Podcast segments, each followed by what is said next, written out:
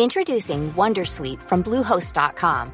Website creation is hard, but now with Bluehost, you can answer a few simple questions about your business and get a unique WordPress website or store right away.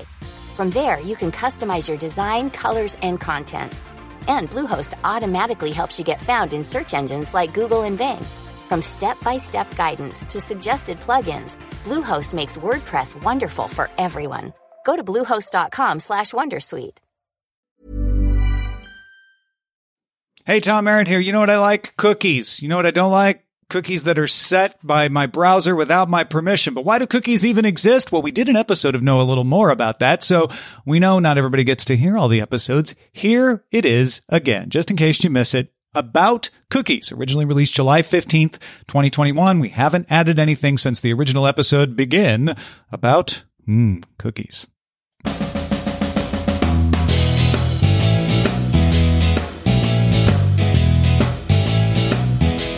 Cookies, they sound delicious, but I'm told by my friends in the techno that they are evil and must be purged.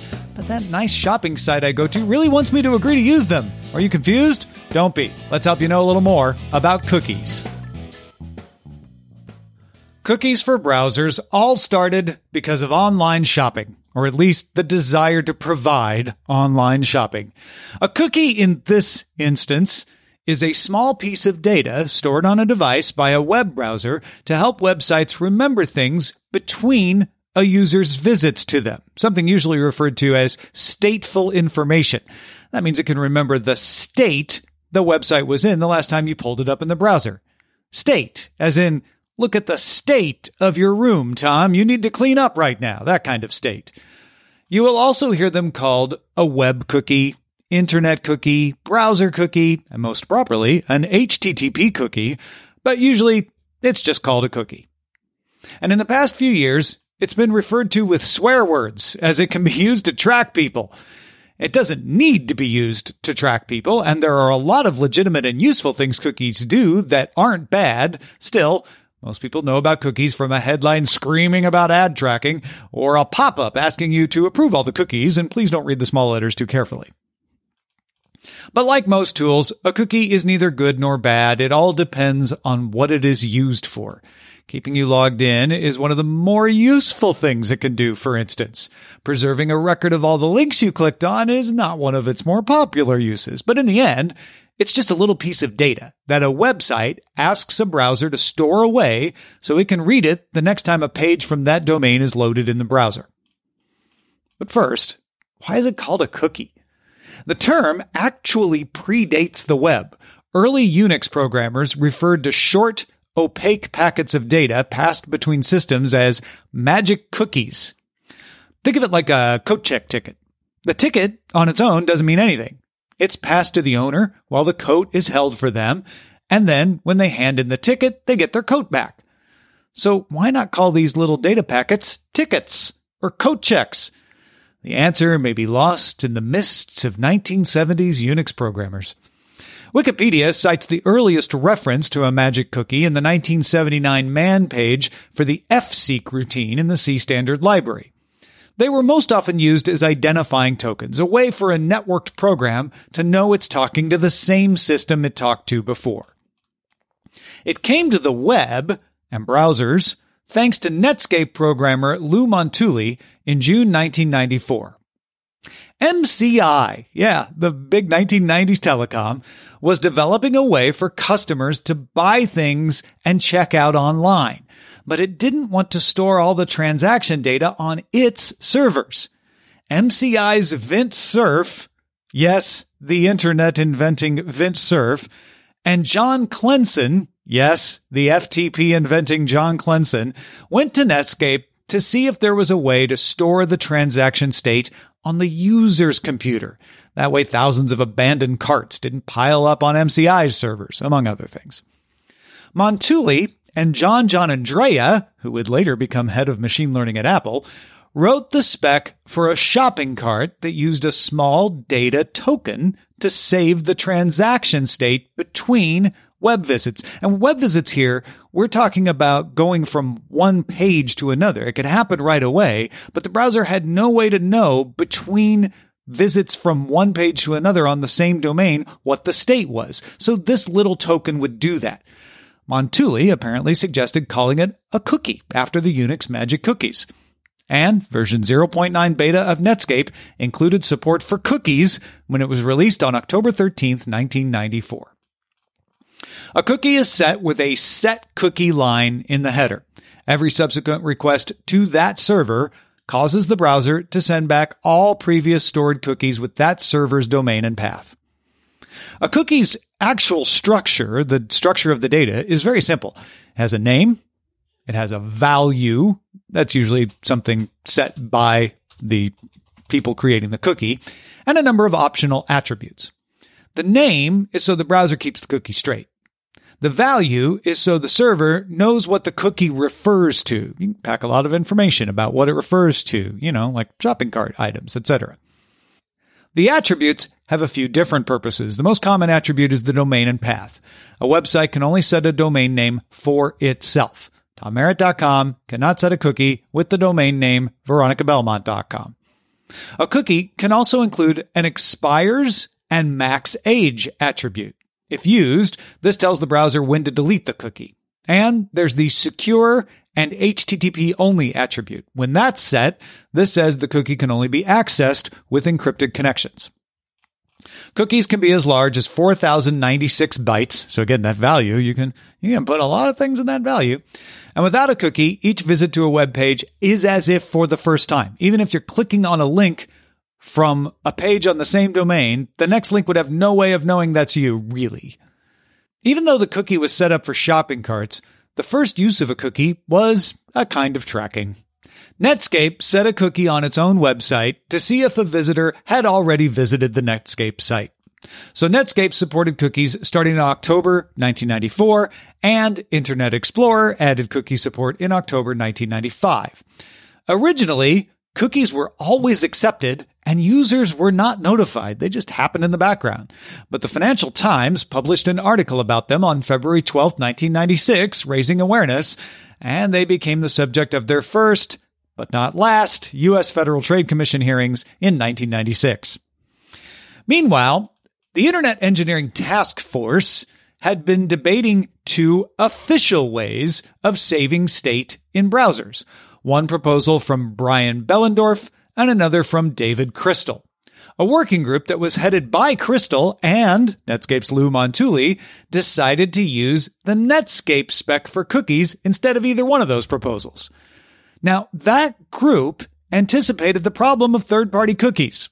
Third party cookies is that situation where the domain name in the cookie data does not match the domain name of the page you're on because there's an element from the third party site embedded in the page, like, like an ad. You're on tommerritt.com, but let's say there's an ad from veronicabelmont.com embedded. So veronicabelmont.com is technically serving the ad embedded in tommerritt.com. If that ad sets a cookie, that's a third party cookie. The cookie was technically set and read by the third party element, which was served from a different place than the page it was included in. So it didn't violate the rules about servers and domain attributes matching, but it was a, you know, nice way of tracking. This was a cool new trick for advertisers. Let's say you visited infoseek.com and there was a banner ad shown there for linkexchange.com. Linkexchange.com would set a cookie to show that its ad was delivered. Then you head over to excite.com because, hey, it's 1996. And there's another banner ad from Link Exchange. Link Exchange sets another cookie. But even though you're on excite.com, Link Exchange can see that a cookie from it is already in the browser from when you are at infoseek.com. It now knows that this user has seen two Link Exchange ads, one at Infoseek, one at Excite. It can also know lots more, like which websites were listed before they saw the ad, and even other things. The working group realized the privacy implications of a third party cookie, so in the RFC published on cookies in February 1997, third party cookies were either not to be allowed or, if allowed, not enabled by default. And here's where everything could have been different. If the browser makers had followed that, you would have to approve every cookie and always would have. But you see, ad companies had already picked up on Netscape's cookie idea and were using it for third party tracking already. So instead of following the official RFC, Netscape and IE ignored it and kept letting advertisers set third party cookies. That would slowly change over the years, but it's been a big fight. There are, however, other cookies besides third party tracking cookies. You'd be forgiven for not realizing that based on some of the rhetoric out there. But there are. Here, here are the types of cookies you can have. A session cookie. A session cookie doesn't have an expiration date or max age. So it by default expires as soon as you close the browser. Now you may be saying, wait, so those third party cookies expire? Yeah, but they usually set the expiration date way in the future. Uh, a session cookie doesn't have any expiration date. So you turn off your browser, you close your browser, it disappears.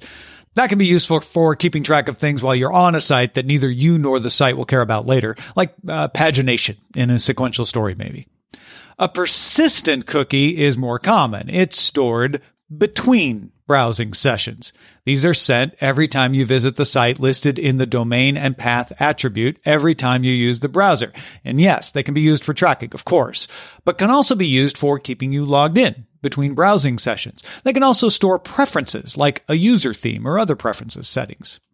Modern browsers also support something called a same site cookie meant to stop cross site forgery requests. It has three attributes called strict, lax, or none. Strict only sends a cookie to the exact same site that set the cookie. That way the cookie can't be forged to say it comes from a domain that it did not. Lax lets a cookie be set when on a different domain, but only with a get request that just makes sure it's coming from the domain it says it is in a less secure way, but this lets a third party cookie be set without as much risk of forgery. The none attribute is the most permissive. It lets the cookie be set from anywhere, but most browsers do require the secure attribute to be set on a same site equals none cookie. This lets you do really easy third party tracking without having to change how you get the cookie in your code.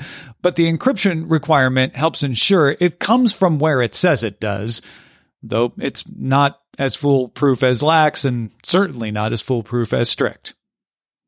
There are a couple of other terms you may have encountered out there. A super cookie used to be com- uh, maybe not common, but used to be a thing people were more concerned about. It's a cookie that can be set for an entire top level domain. Like you could have a cookie served anytime a .com is loaded in your browser.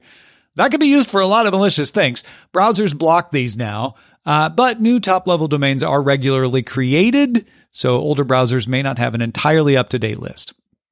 And a zombie cookie or ever cookie is stored in odd locations like Flash, and if it sees it has been deleted in the browser's cache, it copies itself back in. This used to be common in Flash, but has declined with the decline of Flash, though HTML5 web storage can be used for them. And speaking of web storage, the existence of Web Storage API, IndexedDB, JSON Web Tokens, HTTP authentication, and more mean that there are a lot of technologies that do some of the things like session management and login that cookies have been used for. In fact, the original reason for cookies, shopping carts, mostly done server side now because I leave all that valuable information about you on your computer, not theirs. Because of the prevalence of using cookies to track users so they can be served more effective ads, multiple laws around cookie use have also been created, including Europe's GDPR and California's Consumer Privacy Act, among others.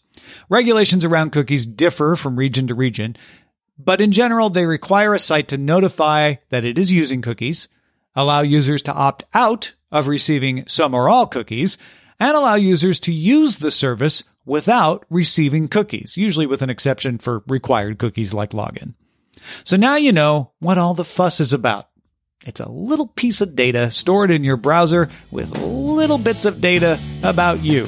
In other words, now you know a little more about HTTP cookies.